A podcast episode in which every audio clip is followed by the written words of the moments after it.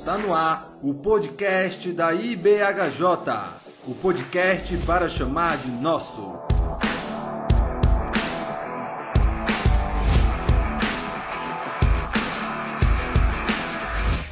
Fala IBHJ, estamos começando aqui mais um programa. Rafael Vasconcelos é quem vos fala, o podcast da Igreja Batista de Henrique Jorge.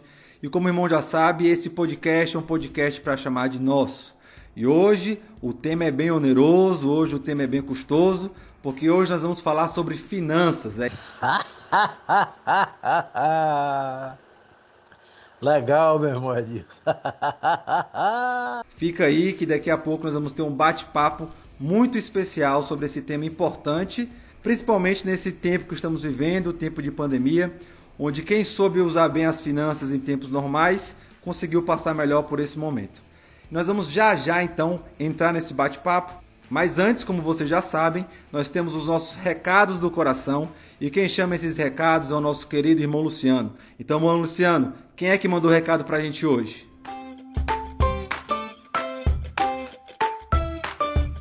Fala IBHJ. Bom dia, irmãos. É, aqui quem fala é o irmão Alex. Queria primeiramente parabenizá-los pelo excelente programa. Tem sido bênção na minha vida, assim também como na vida de muitos irmãos, certo? É, agradecer a Deus pelo nosso retorno, mesmo que em pouca quantidade de pessoas, mas que foi bênção. Queria também destacar o excelente trabalho do nosso Ministério de Comunicação.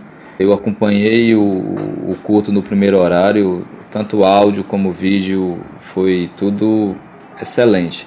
Também queria deixar aqui um beijo no coração de cada um dos nossos idosos, esse pessoal que fazem parte do grupo de risco e nesse primeiro momento não podem estar conosco. Mas quero dizer para vocês para se sentirem amados pela nossa igreja. Isso está acontecendo por amor a vocês, por cuidado com vocês. Assim, a gente está em oração para que Deus é, logo, logo resolva esse problema e que a gente possa estarmos todo mundo junto novamente crianças, adolescentes, jovens, é, idosos, como corpo de Cristo em união. Assim, eu quero deixar aqui meu forte abraço e pedir que vocês tenham só mais um pouco de calma. Logo, logo isso vai passar. Um abraço. Tchau, tchau.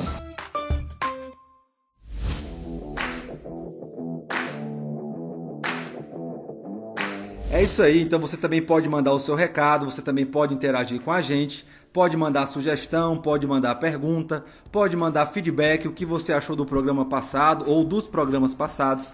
É muito importante que você também participe com a gente, porque como a gente já está cansado de falar, esse podcast ele é nosso. Hoje nós temos aqui dois irmãos da nossa igreja que por coincidência ou não, trabalham aí um pouco nessa área de finanças na igreja, um no Ministério de Administração e a outra no Ministério de Finanças.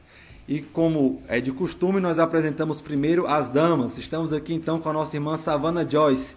E aí, Savana, tudo bem? Oi, Rafa. Oi, todo mundo que está escutando esse podcast. É um prazer fazer parte disso, desse podcast que é nosso, né? Como você bem disse. Então, eu espero que possa ser instrumento de Deus para as nossas vidas, tudo que nós vamos tratar hoje aqui. E para compor então esse time que vai conversar sobre finanças, nós também temos aqui como nosso convidado o irmão Ricardo. E aí, meu irmão, tudo bem? Tudo bem? Olá, Rafa. Olá, Savana. Olá, todos os ouvintes do nosso podcast. Nós estamos tratando hoje de um tema muito importante, né, que pode impactar em diversas áreas de nossas vidas. Né? Espero que eu possa contribuir de alguma forma aqui para o crescimento dos irmãos nessa área de finanças. Então eu queria começar esse nosso bate-papo aí com as considerações iniciais de vocês, falando um pouco sobre isso.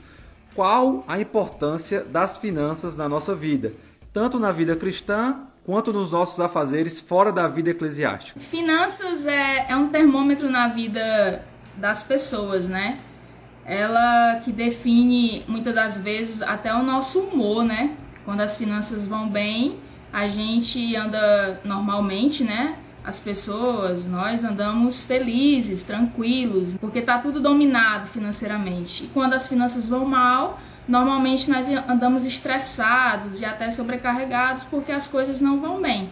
Então, para mim, finanças é um termômetro, muitas das vezes, e ela é de suma importância para a vida, né? Para a caminhada do crente como do não crente. As finanças, como eu falei no início, né? Ela impacta em diversas áreas de nossas vidas. Por exemplo, no aspecto familiar e conjugal, né? Ela pode virar motivo de brigas, de separações. É, no aspecto profissional, pode gerar insatisfação no trabalho. No aspecto pessoal, problemas de saúde ocasionados pelo estresse e ansiedade. No aspecto moral, mau testemunho. E no aspecto espiritual, alguns chegam até a colocar a fé em questão, né? Outros chegam até a abandonar a fé, é, dificuldades de contribuir na obra do Senhor e etc. Eu nunca fui desorganizada. Na verdade, eu nunca tive foi a instrução financeira dentro da minha casa, né? Na verdade, a única instrução que eu tive foi de fidelidade. Eu falo única, não é de menosprezo, mas para mim foi a suficiente. De fidelidade ao Senhor de tudo aquilo que eu ganhava, eu tinha que devolver uma parte ao Senhor, financeiramente falando, né? Então, no meu caso, eu tive que aprender a planejar financeiramente, né? Todas as minhas coisas, todas as minhas despesas. Então, para todas as pessoas que estão escutando aqui, eu acredito que muitos não têm essa prática de anotar. Simplesmente vão se deixando levar, vão gastando e quando se vê, estão é, sem poder adquirir ou até mesmo participar de algumas coisas, inclusive da igreja ou, ou da família, por vergonha de, de dizer que não não tem o dinheiro ou então que não soube administrar ao ponto de não ter o dinheiro para fazer aquilo. Essa questão de planejar é muito importante, né? E se você não teve a instrução dentro de casa, a gente tem que buscar. A igreja nos ajuda muito com relação a isso. Então, pessoas que são bem-sucedidas financeiramente falando, nos ajudam muito com relação a isso. A gente não tem que julgar erroneamente aquela, aquele irmão, aquela pessoa que é bem sucedida financeiramente.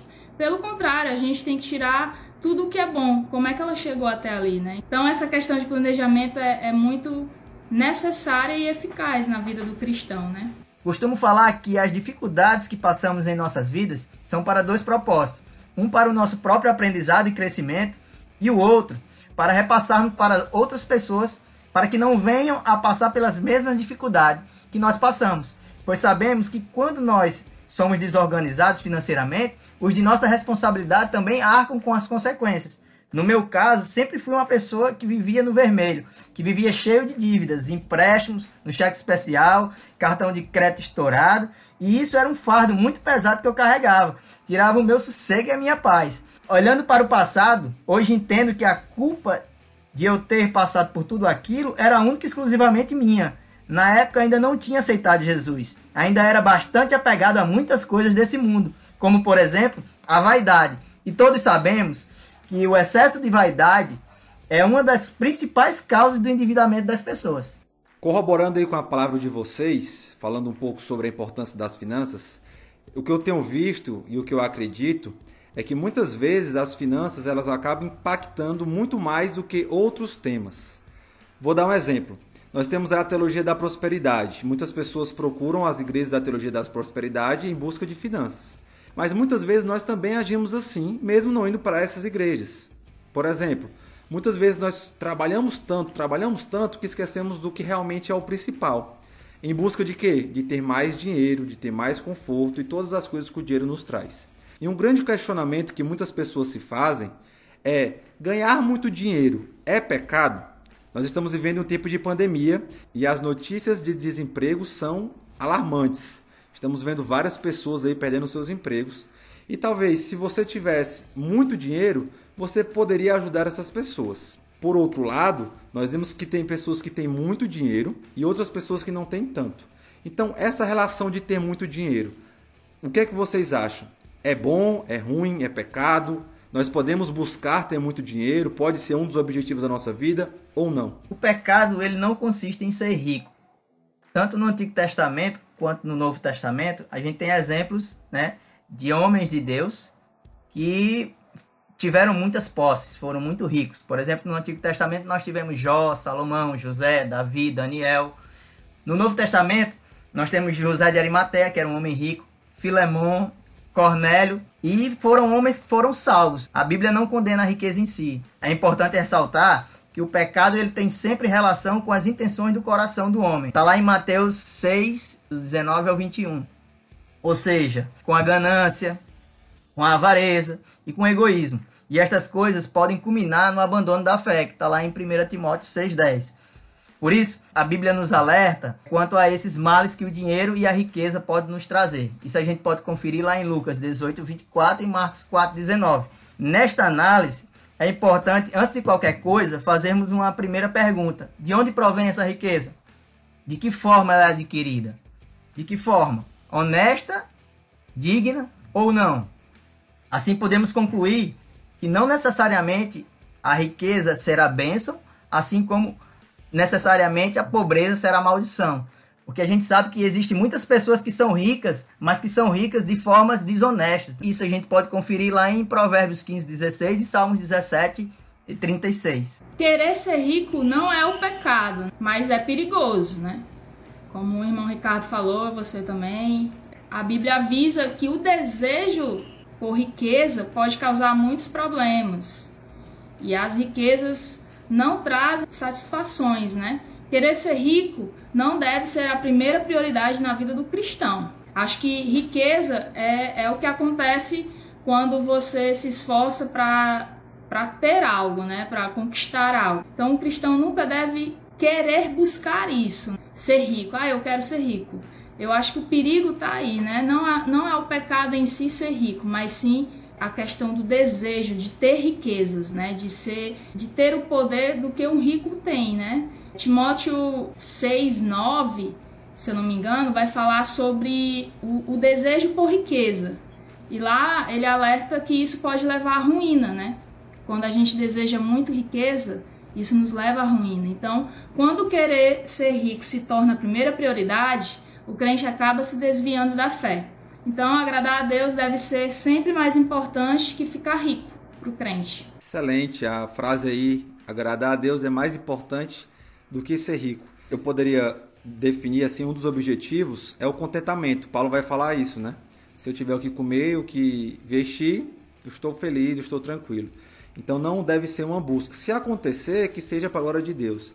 Mas se não acontecer, que tudo seja para a glória de Deus, porque a pobreza também pode ser usada para pecar. A pobreza também pode ser usada não para a glória de Deus. Então não é a pobreza ou a riqueza que vai definir isso. Excelente aí os primeiros comentários. Eu acho que já deixa o coração de muita gente aliviado e também muita gente mais atenta. Por outro lado, existem, nós acabamos de falar que existem pessoas com muito dinheiro, cristãos com muito dinheiro, mas também tem irmãos que talvez não recebam tanto ou até recebem, mas tem muita dívida.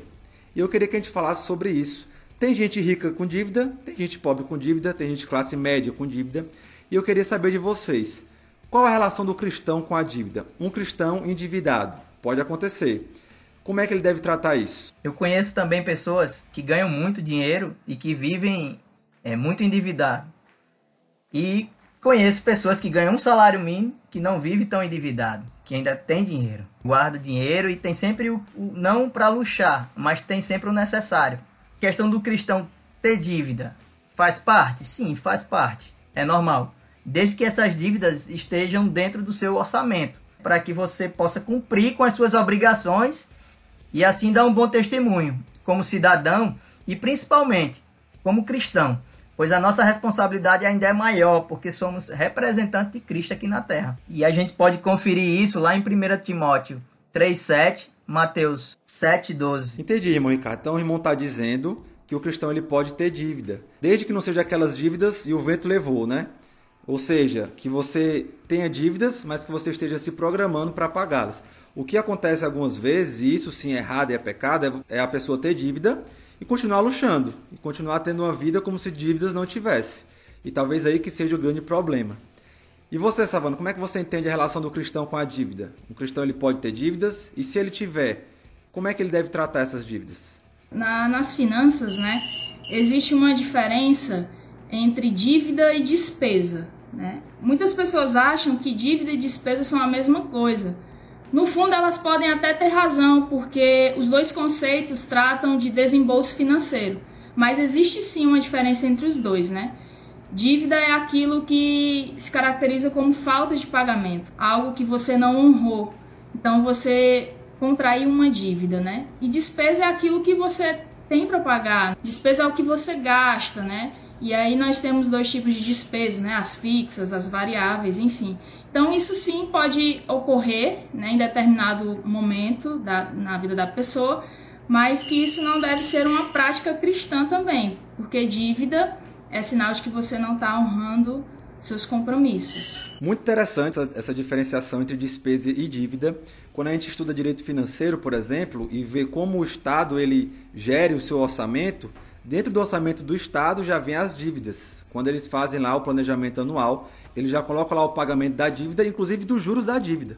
E aí é algo interessante. Como é que os irmãos veem essa relação entre o irmão que tem muito dinheiro e o irmão que tem dívida? Se o irmão que tem dívida, o credor dele é um outro irmão, como é que deve ser essa relação? Ele deve priorizar a dívida com seu irmão do que a dívida com o banco? Ou porque é irmão, ele deve conversar e deixar essa dívida para depois? Como é que os irmãos veem essa relação? É saudável dentro da igreja ou pode criar problemas? Eu entendo que pode criar problemas sim. Isso vai muito de, de pessoa para pessoa.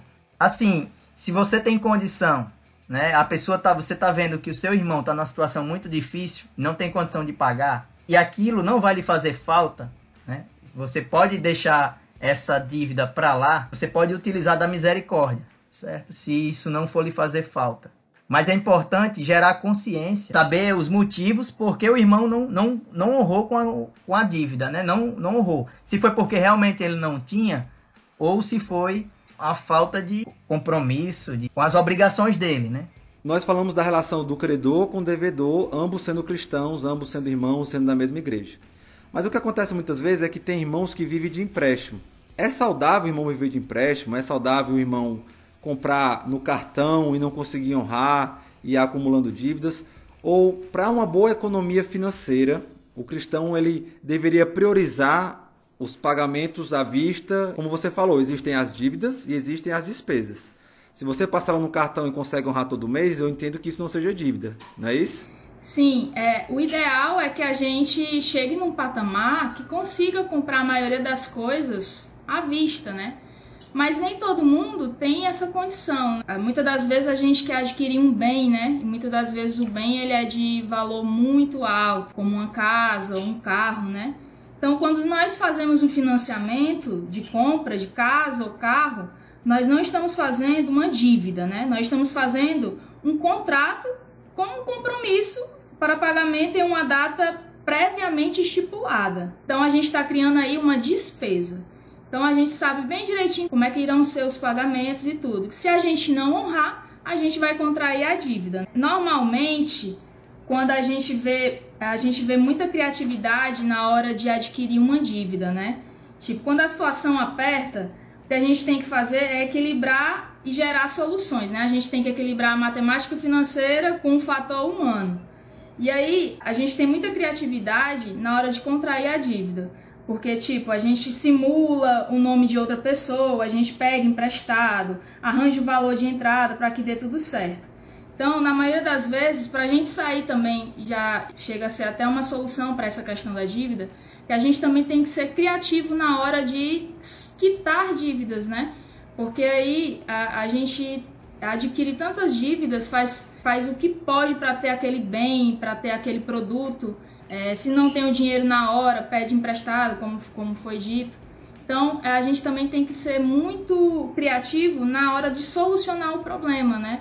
Na hora de se livrar das dívidas. Excelente. Então, se a gente puder resumir esse aspecto aí de dívida, eu diria para os irmãos que estão nos ouvindo e para os amigos também, que vocês não gastem mais do que aquilo que vocês recebem.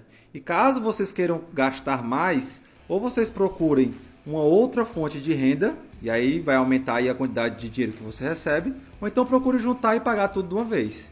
Porque a maioria das dívidas elas se dão exatamente nisso, quando você quer comprar algo que você não tem condições de comprar e acaba se embananando aí na hora de pagar e criando dívidas que nós já vimos aqui que não é saudável para o cristão e também não é saudável para ninguém, sendo cristão ou não. E falando em finanças e falando em dinheiro, nós vamos dar uma pausa aqui no nosso bate-papo, exatamente para ouvir os nossos irmãos empreendedores que estão aí trabalhando para ganhar o seu dinheiro suado. Nós vamos então dar uma paradinha aqui no nosso podcast. Daqui a pouco a gente volta com uma pergunta enviada por um dos nossos irmãos. Fica aí que o segundo bloco tá show de bola.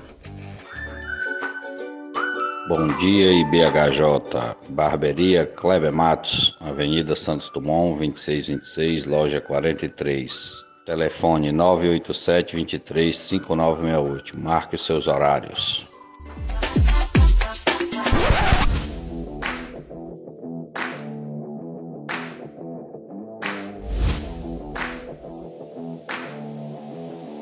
Voltando então aqui para o nosso segundo bloco desse bate-papo sobre finanças, nós vamos escutar uma pergunta enviada por um dos nossos irmãos. E você também pode enviar sua pergunta, nós vamos tentar sempre mandar os temas com antecedência para que você possa estar também participando. Olá pessoal, fazer poupança é não confiar em Deus, na soberania, na providência do Senhor?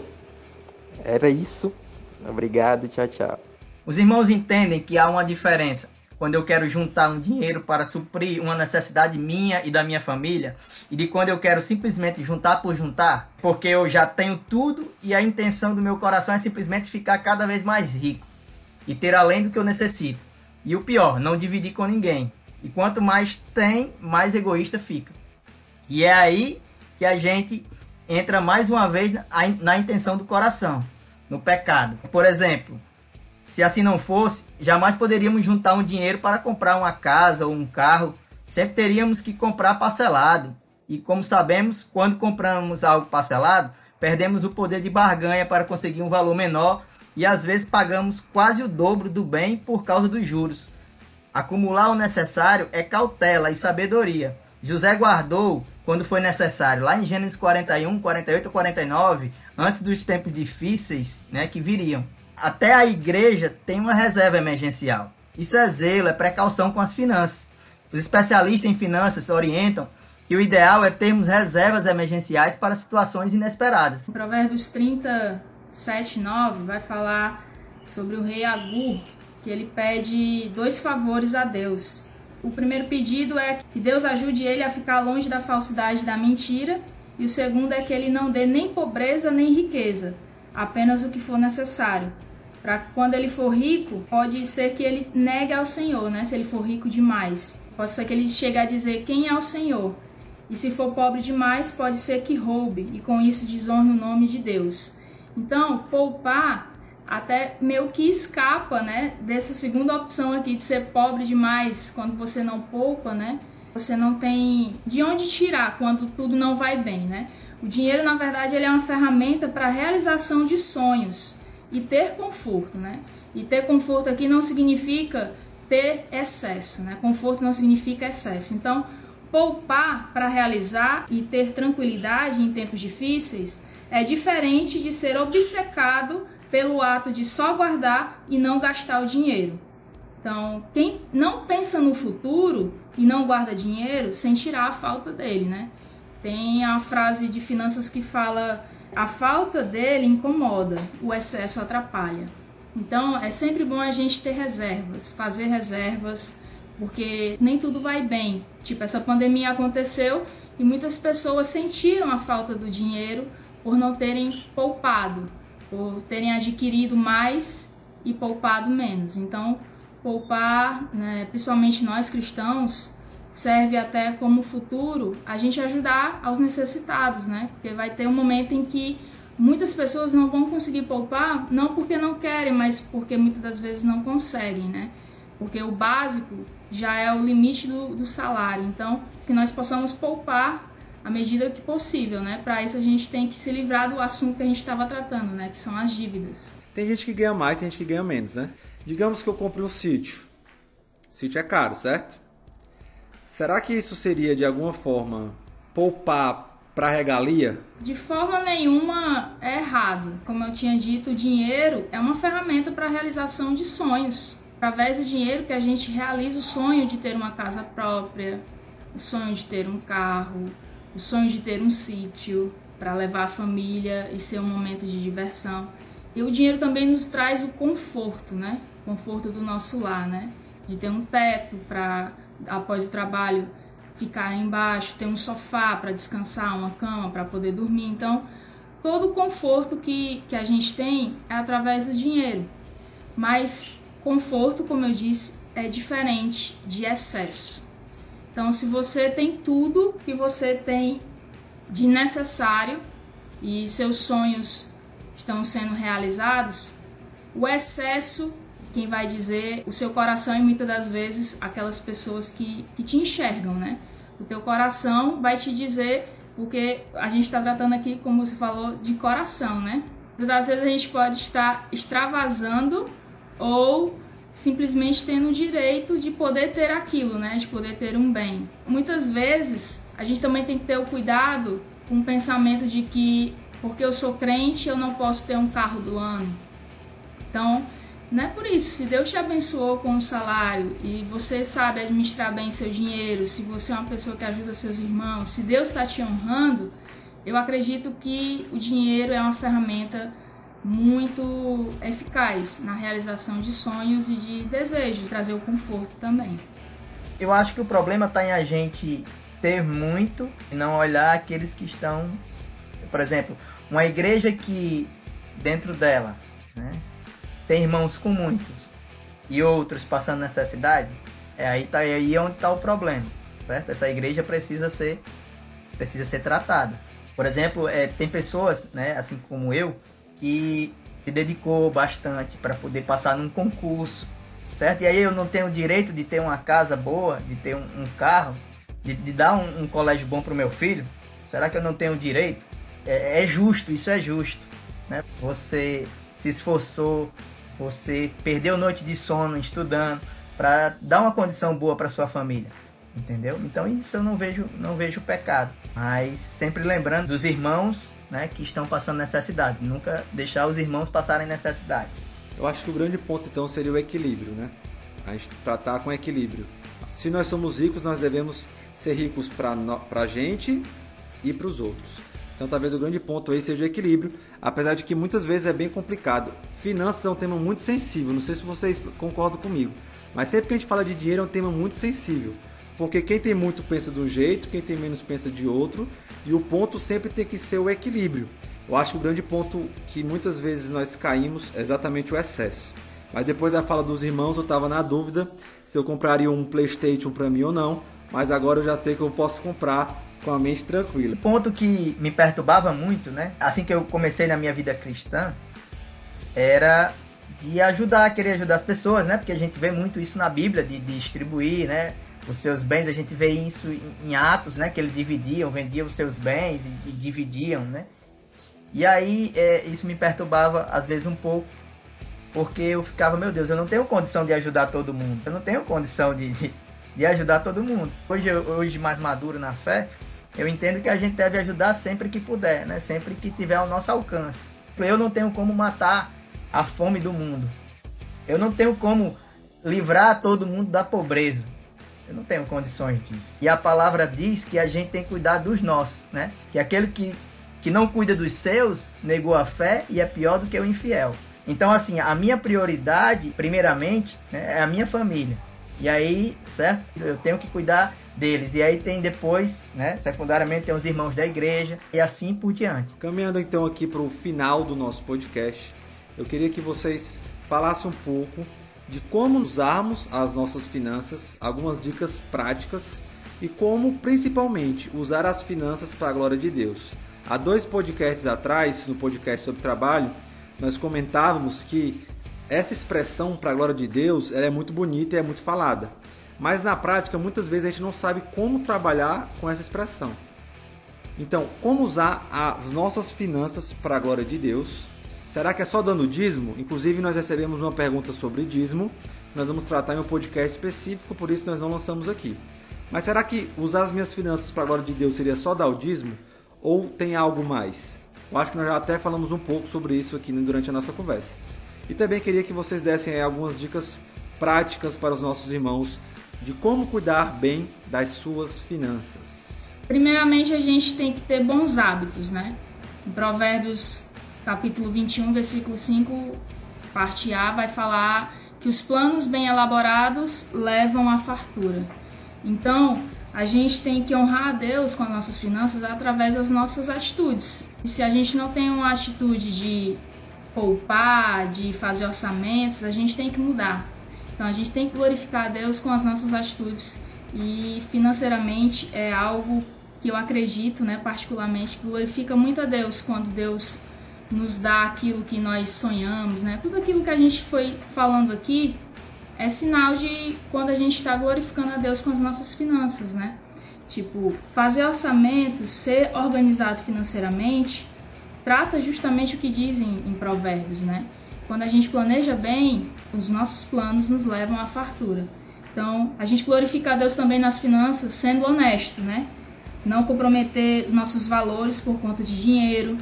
A gente também glorifica a Deus quando a gente é generoso quando a gente investe em pessoas, quando a gente ajuda, quando a gente divide aquilo, tudo aquilo que o Senhor nos dá. Eu costumo usar esse exemplo, como se fosse um balde cheio de água. A água representa o dinheiro. E aí chega um momento na vida que pode ser que a gente se encontre tão bem que a água começa a transbordar. E não tem como fechar a, a fonte. O que, que a gente vai fazer com essa água que está transbordando? a gente pega outros baldes e divide em outros baldes, ou seja, é isso que a gente tem que fazer. Quando, muitas das vezes, quando a gente está bem financeiramente, a gente só quer poupar. Então, a, a gente honra a Deus quando a gente é generoso, quando a gente divide aquilo que Deus nos dá, né? Quando a gente investe nas pessoas, quando a gente ajuda, né? E também quando a gente economiza, porque guardar dinheiro é preciso. Para fazer tudo isso, a gente precisa também ter o hábito de guardar dinheiro. Indo para as formas práticas, primeiro de tudo, eu não tenho como fugir, não tenho como não começar falando que todo mundo precisa fazer planejamento financeiro. Muitas vezes essa palavra parece que ah, só sabe fazer quem, quem faz faculdade ou quem estuda. E aquela pessoa que ganha seu salário e não sabe mexer no celular, muitas das vezes, pensa que não é capaz de fazer um planejamento financeiro. Muito pelo contrário um caderninho anotando números. Você vai num canto, guarda aquele cupom que tem que pagar, aquela dívida que você faltou, é, esqueceu de, de quitar, né? Então, planejamento financeiro. E Lucas diz sobre justamente essa questão de planejamento financeiro. Lucas 14, 28, 30. Quem começa a construir uma torre sem antes calcular o custo e ver se possui dinheiro suficiente para terminá-la? Pois se completar apenas os alicerces e ficar sem dinheiro, todos rirão dele. Então, planejamento financeiro é o primeiro passo para uma boa prática financeira. Segundo, é se apegar aos versículos, né? Que a Bíblia nos ensina, são inúmeros versículos. A gente citou aqui vários versículos, vários trechos da Bíblia, né? Então a gente tem que se apegar aos versículos que a Bíblia nos ensina, porque servem como uma bússola para o nosso caminhar. Outra prática que a gente tem que ter é pagar as dívidas. Às vezes as pessoas contraem despesas que se transformam em dívidas.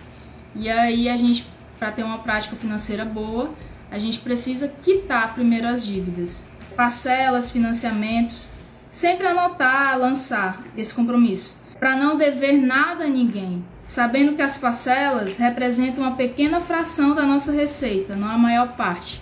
A gente nunca deve contrair despesas que representem a maior parte do nosso, da nossa receita, né, do nosso salário.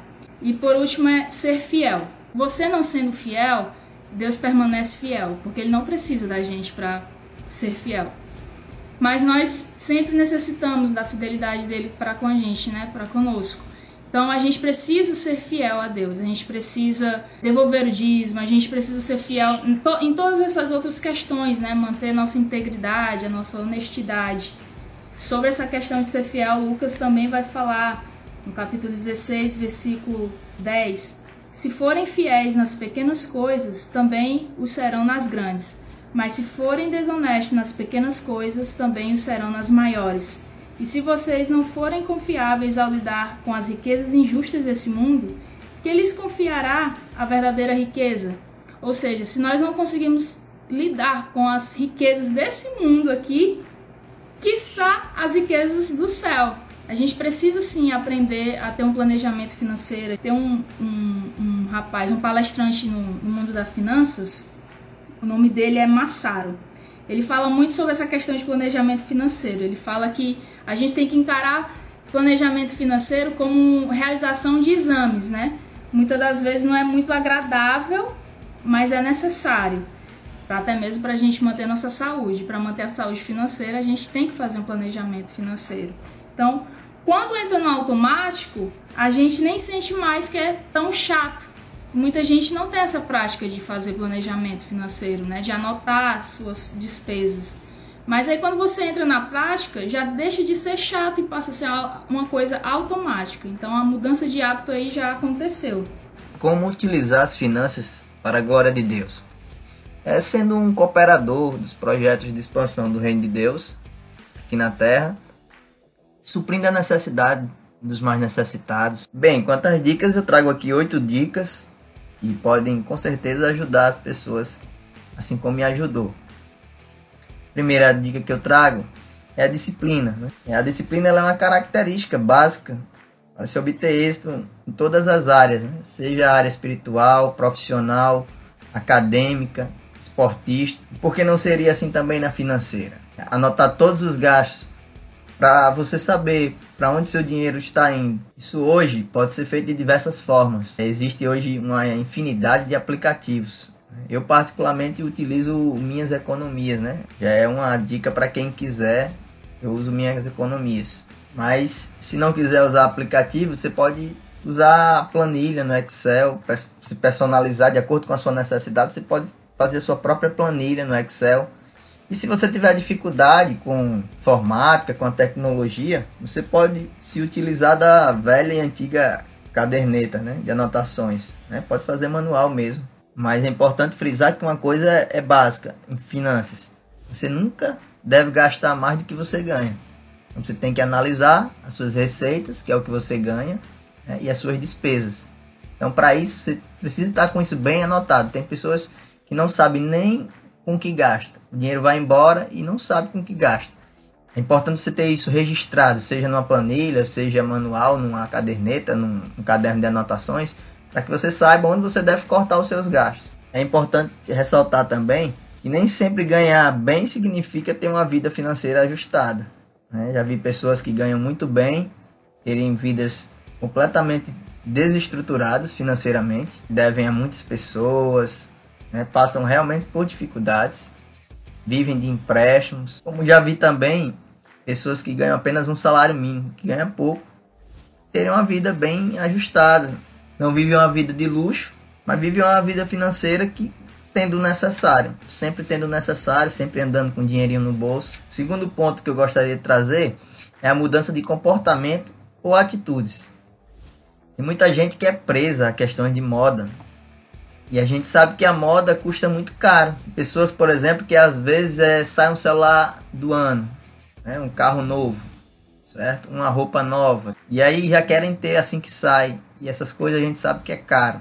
Às vezes as pessoas querem ter porque tem um amigo que tem, ou alguém famoso na televisão tem. Então é importante não querer seguir padrão de alguém que tem uma condição financeira maior que a sua. Outra questão é a questão da compulsividade. Tem pessoas que não conseguem ir a um shopping e não comprar, ou deixar de comprar por um tempo, ou comprar menos. Então a questão da compulsividade é algo também que contribui muito para a questão do endividamento. Você tem que saber se controlar, saber da sua real condição. Naquele momento você não pode comprar, você precisa aguardar um pouco para que você não venha se prejudicar e entrar numa, numa dívida sem fim. O terceiro ponto é ter cautela em momentos de crise. Evite gastar com coisas supérfluas. O que são coisas supérfluas? É aquilo que ultrapassa a sua necessidade. Por exemplo, tem pessoas que ficam desempregadas, recebem o fundo de garantia, recebem umas contas, recebem um dinheirinho a mais. E aí sai gastando, comprando muitas coisas, e às vezes não seria, vamos dizer, prioritário, né? Não seria necessário, não seria tão importante. Passa aquele período que recebe o, auxílio-desemprego, e aí não consegue emprego, e aí gasta todo o dinheiro com coisas que talvez não fosse crucial. E aí passam por muitas dificuldades, né? porque gastaram, porque gastaram todo o dinheiro. Outro exemplo, né? Tem pessoas que pegam empréstimo para fazer viagens, para fazer festa. Isso não é aconselhável. Porque são coisas que você passa sem. Naquele momento você tem que entender que você não pode estar tá gastando. Você precisa é, se conter com relação a, a gastos. Outro exemplo, tem pessoas que têm um dinheiro para receber daqui a dois meses e aí já começam a gastar hoje. Aí se por acaso der algum problema, der, acontecer algum imprevisto e aquele dinheiro não sair, a pessoa fica em situação difícil. Quarto ponto é saber priorizar. A gente sabe que é fundamental saber priorizar quando não se tem dinheiro para fazer tudo que gostaríamos.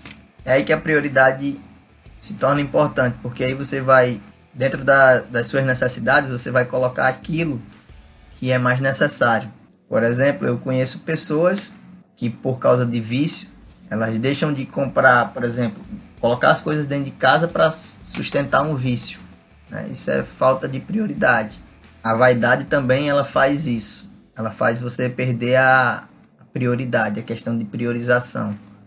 Né? Às vezes, para você manter uma vaidade sua, você deixa de comprar algo que é mais importante. Quinto ponto que gostaria de trazer fala da cooperação de marido e mulher. Torna-se muito mais fácil quando os dois estão alinhados nesse mesmo propósito. A gente sabe que se um caminhar no sentido oposto, será muito mais difícil né, atingirem o objetivo desejado. Então, assim, o ideal é que os dois caminhem no mesmo sentido, porque não adianta. O marido está guardando ou a esposa está guardando de um lado, do outro lado o marido ou a esposa é, está gastando. É o mesmo que um está enxugando e o outro está molhando. O sexto ponto que trago é evite ficar refém das taxas de juros mais altas, que no caso é as taxas de juros de cartão de crédito e as taxas de juros de cheque especial. Essas são as maiores. Esse valor, essa parcela de juros que você está pagando por mês, de repente você poderia estar tá investindo em outra coisa. Né? Poderia ser a parcela de um carro, poderia ser a parcela de, de um imóvel, poderia ser a parcela de uma televisão. Você poderia estar tá usando esses juros que você está pagando. Se de fato não tiver como evitar empréstimos, tente pegar aquele empréstimo que tem juros menores. Por exemplo, o consignado é uma boa opção, mas infelizmente nem todos têm essa opção. O sétimo ponto, trago, é as dificuldades, elas nos preparam é, para a vida, nos ensina a fazer muitas coisas. Quando você não tem dinheiro para pagar tudo, você tem que se virar, arrumar um jeito de aprender a fazer.